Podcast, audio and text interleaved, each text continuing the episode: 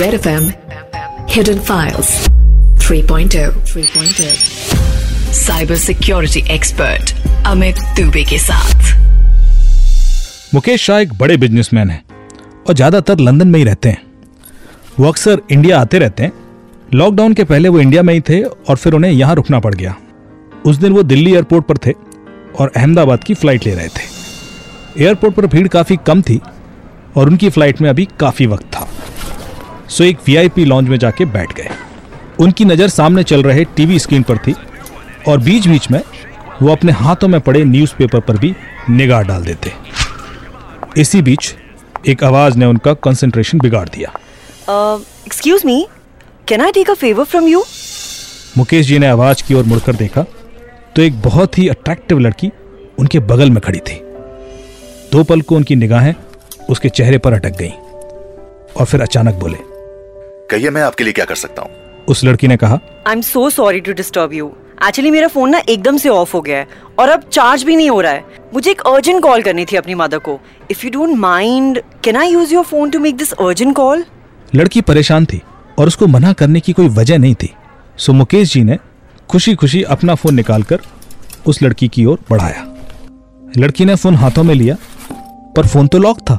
Can you can you please unlock it I am so sorry Mukesh ji ने तुरंत phone unlock कर दिया। लड़की ने फ़ोन लिया और एक नंबर डायल कर दिया। हाय मॉम हाँ आई रीच्ड एयरपोर्ट एक्चुअली ना मेरा फ़ोन बंद हो गया है। इसीलिए इससे कर रही हूँ। अच्छा will update you once I reach Mumbai वो लड़की फ़ोन पर थी और मुकेश जी उसी की ओर देख रहे थे। बस दस सेकंड में ही लड़की ने मुकेश जी को थैंक यू कहा और फ़ोन वापस कर दिया। आप मुंबई जा रही हैं? मुकेश जी ने पूछा। लड़की ने हाँ में जवाब दिया तो मुकेश जी ने जानना चाहा। Are you model yes I do modelling by the way I am Tanya अभी दोनों के बीच में दो मिनट की बातचीत ही हुई थी तभी मुकेश जी की फ़्लाइट का अनाउंसमेंट हुआ। मुकेश जी ने अपना बैग उठाया तान्या को बाय किया और वहाँ से चले गए। लॉकडाउन हो चुका था और काम से पूरी तरह ब्रेक मिला हुआ था। मुकेश जी घर पर ही थे और ज़िंदगी ऑनलाइन ज़्यादा हो गई थी। आज शाम को वो थोड़ा गार्डन में सैर करने निकल आए थे कि उनको अचानक एहसास हुआ कि उनका फ़ोन बज रहा है। फ़ोन लंदन से उनके अकाउंटेंट का था। फ़ोन उठाते ही उन्होंने पूछा hello John all well John ने कहा ऑलवेल सर वो आपने 1.5 करोड़ का जो पेमेंट करने को बोला था वो हो गया। मुकेश जी ने थोड़ा चौंकते हुए पूछा which payment sir you asked me on email which email I didn't send you any email sir आपने थर्सडे को ईमेल भेजा था अर्जेंट पेमेंट के लिए। आपने एक इंडियन अकाउंट नंबर भी दिया था। जॉन भी थोड़ा सरप्राइज़ था कि मुकेश सर ये चीज़ भूल कैसे सकते हैं? मैंने पिछले पाँच दिनों से मेल चेक ही नहीं किया है। मैं तो वैसे भी आउट ऑफ़ सिटी हूँ। यहाँ नेटवर्क का भी इशू है यार। जॉन ने इसके आगे जो कहा वो सुन के मुकेश के पैरों तले ज़मीन खिसक गई। सर मैंने आपसे फ़ोन पर वेरीफाई भी किया था। आपने मुझे फ़ोन पर ओके कहा था तभी मैंने ट्रांसफ़र किया। क्या बात कर रहे हो जॉन? हमारी पिछले पाँच दिन में एक बार भी बात नहीं हुई है। इट साउंड्स स्ट्रेंज यार जॉन की समझ नहीं आ रहा था कि मुकेश सर को आज अचानक क्या हो गया है। वो अपनी ही बात को झुटलाने में क्यों लगे? Sorry sir but I called you on Thursday and verified the same तभी पैसे ट्रांसफ़र किए। I am surprise that you are denying it now तुमने कहा मैंने मेल किया था ना? Let me check my mails network issue की वजह से मुकेश जी अपना ईमेल चेक नहीं कर पा रहे थे। उन्होंने तुरंत अपनी सेक्रेटरी को फ़ोन लगाया और उनकी ईमेल चेक करने के लिए कहा। थोड़ी देर में ही सेक्रेटरी का फ़ोन आ गया। सर आपकी ईमेल का पासवर्ड काम नहीं कर रहा है। मुकेश जी की आवाज़ में अब इरिटेशन थी। What do you mean by काम नहीं कर रहा यार? सेक्रेटरी ने कहा सर मैं फॉरगेट पासवर्ड के थ्रू रिकवरी करने की कोशिश करती हूँ। थोड़ी देर की कोशिश के बाद पासवर्ड रिकवर हो गया। पर उसमें अकाउंटेंट को भेजी गई कोई ईमेल नहीं थी और ना ही इस बीच कोई मेल अकाउंटेंट से रिसीव हुई थी। मुकेश जी को कुछ समझ नहीं आ रहा था कि अकाउंटेंट उनसे झूठ क्यों बोल रहा है। उन्होंने अकाउंटेंट को फ़ोन लगाया और कहा मेरे ईमेल्स में ऐसी कोई मेल नहीं जो पिछले पाँच दिनों में हमारे बीच एक्सचेंज हुई हो। नहीं सर मेल आपकी ईमेल आईडी से ही आया है। मैं आपको वापस फॉरवर्ड कर देता हूँ। मुझे समझ में नहीं आ रहा कि आपकी ईमेल्स इनबॉक्स में क्यों नहीं है। मुकेश जी ने अब घबराते हुए कहा कहीं कुछ गड़बड़ है John I need all the details about this matter in next one hour send the account details where you transfer the money and the date and time जब आपने मुझे वेरिफिकेशन के लिए कॉल किया और मुझसे बात की। मामला साइबर क्राइम का भी हो सकता था। मुकेश जी बड़े कंफ्यूजन में थे। उन्होंने ईमेल हैकिंग के बारे में तो सुना था, पर जॉन कह रहा था कि उसने मुकेश जी से बात भी की थी। ये थोड़ा स्ट्रेंज था। उन्होंने अपने एक दोस्त पुनीत जी को फ़ोन लगाया, जो कि एक आईपीएस ऑफिसर है, और उनसे मदद मांगी। साइबर सेल ने जब इन्वेस्टिगेशन शुरू किया तो उन्हें मुकेश जी के कॉल रिकॉर्ड में वो कॉल मिल गई, जो जॉन ने पाँच दिन पहले उन्हें की थी। उससे साफ़ ज़ाहिर था कि जॉन झूठ नहीं बोल रहा था। मुकेश जी ने जॉन से बात की थी। पर मुकेश जी खुद इस बात को कैसे स्वीकार करें? यह बात मुकेश जी के लिए भी अजीब थी। पुनीत जी ने उनसे कहा कि देखिए आपका ईमेल तो हैक हुआ था। तभी आपको पासवर्ड रिकवर करना पड़ा। मुकेश जी ने कहा पर मेरा ईमेल टू फैक्टर ऑथेंटिकेटेड है। बिना ओटीपी यूज़ किए कोई लॉगिन नहीं कर सकता। पुनीत जी ने कहा कि इतना तो हम समझ रहे हैं कि जो कोई भी इसके पीछे है, वो बहुत स्मार्ट है, क्योंकि उसको आपके बारे में बहुत कुछ पता था। और किसी ने तो आपके बिहार पर जॉन से बात की है। जिस बैंक अकाउंट में पैसे ट्रांसफ़र किए गए थे, वो भी अब किसी विदेशी अकाउंट में ट्रांसफ़र हो गए थे। बैंक का केवाईसी भी किसी मजदूर के नाम पर निकला, जिसे अपने इस बैंक अकाउंट के बारे में पता ही नहीं था। डेढ़ करोड़ रुपए का मामला था, और क्रिमिनल का कोई सुराग हमारे पास नहीं था। ईमेल मुकेश जी का यूज़ हुआ था। फ़ोन भी मुकेश जी का यूज़ हुआ था। फ़ोन मुकेश जी के पास ही था और एक्टिव भी था। तो फिर यह हुआ कैसे? पुनीत जी को शक था कि शायद मुकेश जी का फ़ोन ही हैक हो गया हो। और इस तरह ये केस मुझ तक पहुँचा। मुझे पुनीत जी का फ़ोन आया कि एक फ़ोन है जिसे स्कैन करना है। उन्हें शक है कि फ़ोन पूरी तरह हैक हुआ है। कोई उस फ़ोन पर आए हुए एसएमएस भी पढ़ सकता है और उस फ़ोन पर आई हुई कॉल भी रिसीव कर सकता है। पुनीत जी के लिए बात अजीब थी, पर मुझे अजीब लगी नहीं, क्योंकि यह पॉसिबल था। मैंने पुनीत जी से कहा कि फ़ोन मेरे पास भेज दें, मैं फ़ोन भी स्कैन कर लूँगा और यह भी देख लूँगा कि फ़ोन के थ्रू क्या मुकेश जी का ईमेल भी हैक हुआ है। अगले दिन फ़ोन मेरे पास आ गया। मैंने फ़ोन पूरी तरह स्कैन किया और उसकी हर सेटिंग चेक की, पर उसमें कोई मेलवेयर या वायरस नहीं था। फ़ोन हैक नहीं हुआ था। तो फिर यह सब हुआ कैसे? अब बारी थी ईमेल रिकॉर्ड्स चेक करने की। मैंने मुकेश जी के ईमेल की, पिछले दिनों की लॉगिन लोकेशंस निकाली कि इनकी ये ईमेल कहाँ कहाँ से लॉगिन हुई है। तो मामला कुछ खुलना शुरू हुआ। मुकेश जी की ईमेल की लॉगिन लोकेशन जापान और नीदरलैंड आ रही थी। ज़ाहिर सी बात थी कि क्रिमिनल बहुत ही शातिर थे। उन्होंने वीपीएन यूज़ करके मुकेश जी की ईमेल एक्सेस की थी। तो उन लोकेशंस के हिसाब से तो उन तक पहुँचना नामुमकिन था। पर अब यह कंफर्म था कि मुकेश जी का ईमेल तो हैक हुआ था। पर कैसे?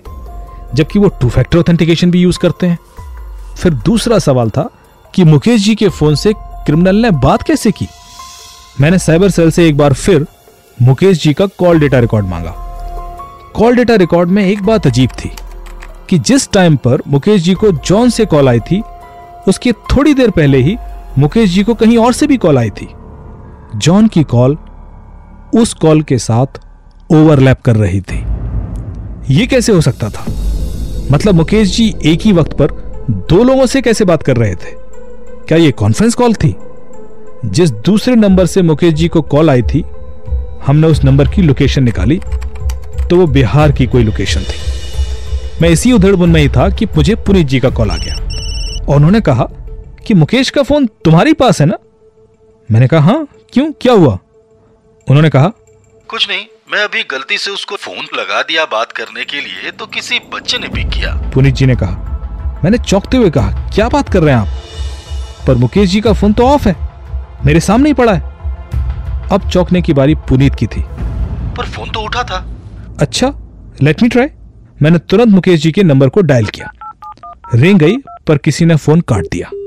मुझे रियलाइज़ हुआ ओ नो इनके फ़ोन में तो कॉल फॉरवर्डिंग लगी हुई है। मैंने तुरंत मुकेश जी का फ़ोन ऑन किया और डायल किया star hash six two hash मेरे सामने वो नंबर था जिस पर मुकेश जी के नंबर से कॉल फॉरवर्ड हो रही थी। क्रिमिनल काफ़ी स्मार्ट था, पर एक चीज़ भूल गया। मैंने साइबर सेल को तुरंत वो नंबर भेज दिया जिस पर मुकेश जी के नंबर से कॉल फॉरवर्ड हो रही थी और उस नंबर के कॉल डेटा रिकॉर्ड और आईपी डेटा रिकॉर्ड निकालने को कहा। आगे की इन्वेस्टिगेशन काफ़ी आसान थी। ऑपरेटर के द्वारा हमें उस दूसरे सिम की लोकेशन मिल गई। सिम कार्ड मुंबई का था और उस नंबर पर मोबाइल वॉलेट भी कॉन्फ़िगर्ड थे। मोबाइल वॉलेट से हमें डिटेल मिली कि इस नंबर से कहाँ कहाँ पैसे ट्रांसफ़र हुए थे। कुछ बिल पेमेंट भी किए गए थे। इतनी जानकारी बहुत थी क्रिमिनल्स तक पहुँचने के लिए। एक टीम मुंबई भेजी गई और तीन दिन की भागदौड़ के बाद यह गैंग हमारे हत्थे चढ़ गया। मुकेश जी के पैसे भी वापस मिल गए, पर वो ये जानने को उत्सुक थे कि ये सब उनके साथ हुआ कैसे। मैंने उन्हें बताया, क्रिमिनल ने पहले आपके फ़ोन पर कंडीशनल कॉल फॉरवर्डिंग सेट की, फिर आपका ईमेल हैक किया।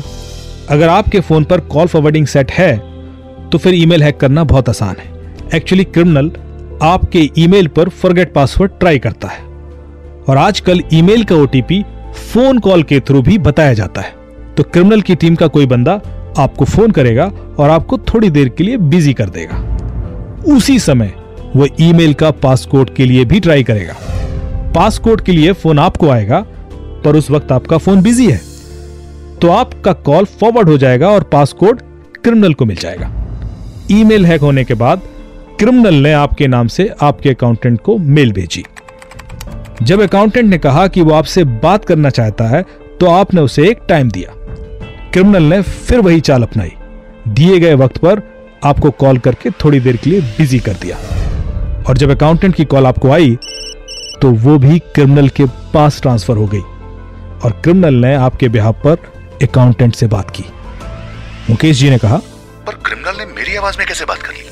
मैंने बताया अरे सर आजकल इतने वॉइस मॉड्यूलेशन सॉफ्टवेयर आते हैं यदि आपकी आवाज़ की थोड़ी रिकॉर्डिंग मिल जाए तो वो आपकी मिलती जुलती आवाज़ में भी बोल सकते हैं। ये क्रिमिनल आपके पीछे काफ़ी टाइम से पड़े थे और उनके पास आपकी आवाज़ की रिकॉर्डिंग्स भी थी। केस तो सॉल्व हो गया। क्रिमिनल भी पकड़े गए। पर मुकेश जी जानते थे कि एयरपोर्ट पर की गई एक गलती उनके लिए इतनी भारी पड़ी थी। दोस्तों, फ़िलहाल सुनिए आज की साइबर टिप जो हमें बता रहे हैं inspector general of police Rajasthan Shri Josh Mohan sir Red F M hidden files 3.0 पर cyber tip of the day sir नमस्कार welcome to the show again Thank you for uh, inviting me for this uh, sir इस तरह के cases से कैसे बच सकते हैं लोग? इसमें सबसे पहला मैं ये कहना चाहूँगा कोई भी अनजान आदमी है स्ट्रेंजर है वो किसी भी बहाना बना के आपसे फ़ोन मांग ले वो उनको उनके डिस्पोजल में फ़ोन नहीं दे, उनको ये ज़रूर कह सकते हैं। आप मेरे को जो भी नंबर आपको डायल करना है, वो नंबर बताए, मैं डायल करके दे दूँगा। और वो जो डायल करने के बाद उनको फ़ोन में बात करना है, वो ज़रूर लाउड स्पीकर में डाल के उनको बात करने को कह सकते हैं। इसके साथ साथ मैं एक दो टिप्स और बताना चाहूँगा। आपका फ़ोन हमेशा आपका फ़ोन को एक बार जो पैटर्न लॉक हो फिंगरप्रिंट लॉक हो, या अनदर जो अदर जो बायोमेट्रिक लॉक से ये ज़रूर लगाएँ। आजकल जितने भी एंड्रॉइड या आईफोन आ रहे हैं, उसमें सारे में बायोमेट्रिक लॉक का भी सुविधा है। और इवन आपको देखने में आया अलग अलग एप्स जो है व्हाट्सएप कॉल करना है या व्हाट्सएप को एक्सेस करना है, उसमें भी फिंगरप्रिंट प्रोटेक्शन का सुविधा है। इसलिए जो नया सुरक्षा का सुविधाएँ उपलब्ध है, जो सिक्योरिटी टेक्निक्स अवेलेबल है, इसको ज़रूर इस्तेमाल करें। और इसके साथ साथ यदि, जैसे आपने जो बताया है, आपका जो स्ट्रेंजर ने फ़ोन लिया है, वो कॉल फॉरवर्डिंग करके फिर आपका बैंक अकाउंट या नहीं है तो अन्य चीज़ का इंफॉर्मेशन कॉन्फिडेंशियल इंफॉर्मेशन भी ले सकते हैं। इस स्थिति में आपका फ़ोन में ऑलरेडी कॉल फॉरवर्डिंग एक्टिवेट हुआ या नहीं हुआ है ये जानने का एक तरीका भी है। आप अपने फ़ोन का डायल करो। आप star hash six two hash मैं रिपीट कर रहा हूँ। Star hash six two hash ये डायल करके आप चेक कर सकते हैं आपका फ़ोन में कॉल फॉरवर्डिंग एक्टिव है या नहीं। इस टिप्स के साथ मुझे पूरा उम्मीद है कि इस तरह का जो साइबर अपराध है, इनका चुंगल में नहीं फंसे और आप सतर्कता ज़रूर बरते इन लोगों से और सुरक्षित रहे। धन्यवाद। Thank you so much sir बहुत बहुत धन्यवाद फॉर योर वैल्यूबल इनपुट्स और जो लोग हमें सुन रहे हैं, आपके फीडबैक और कमेंट्स भी हमारे लिए बहुत वैल्यूबल हैं. सो रेड एफएम के सोशल मीडिया हैंडल्स पर हमें बताइए. मुझे भी बता सकते हैं. मेरे ट्विटर हैंडल पर एट साइबर दुबे और फेसबुक पर रूट सिक्सटी फोर फाउंडेशन के पेज पर. हम आपसे मिलेंगे अगले हफ़्ते एक और कहानी के साथ. तब तक stay safe stay secure Red FM बजाते रहो. Red FM Hidden Files 3.0 3.0 Cyber Security Expert Amit Dubey के साथ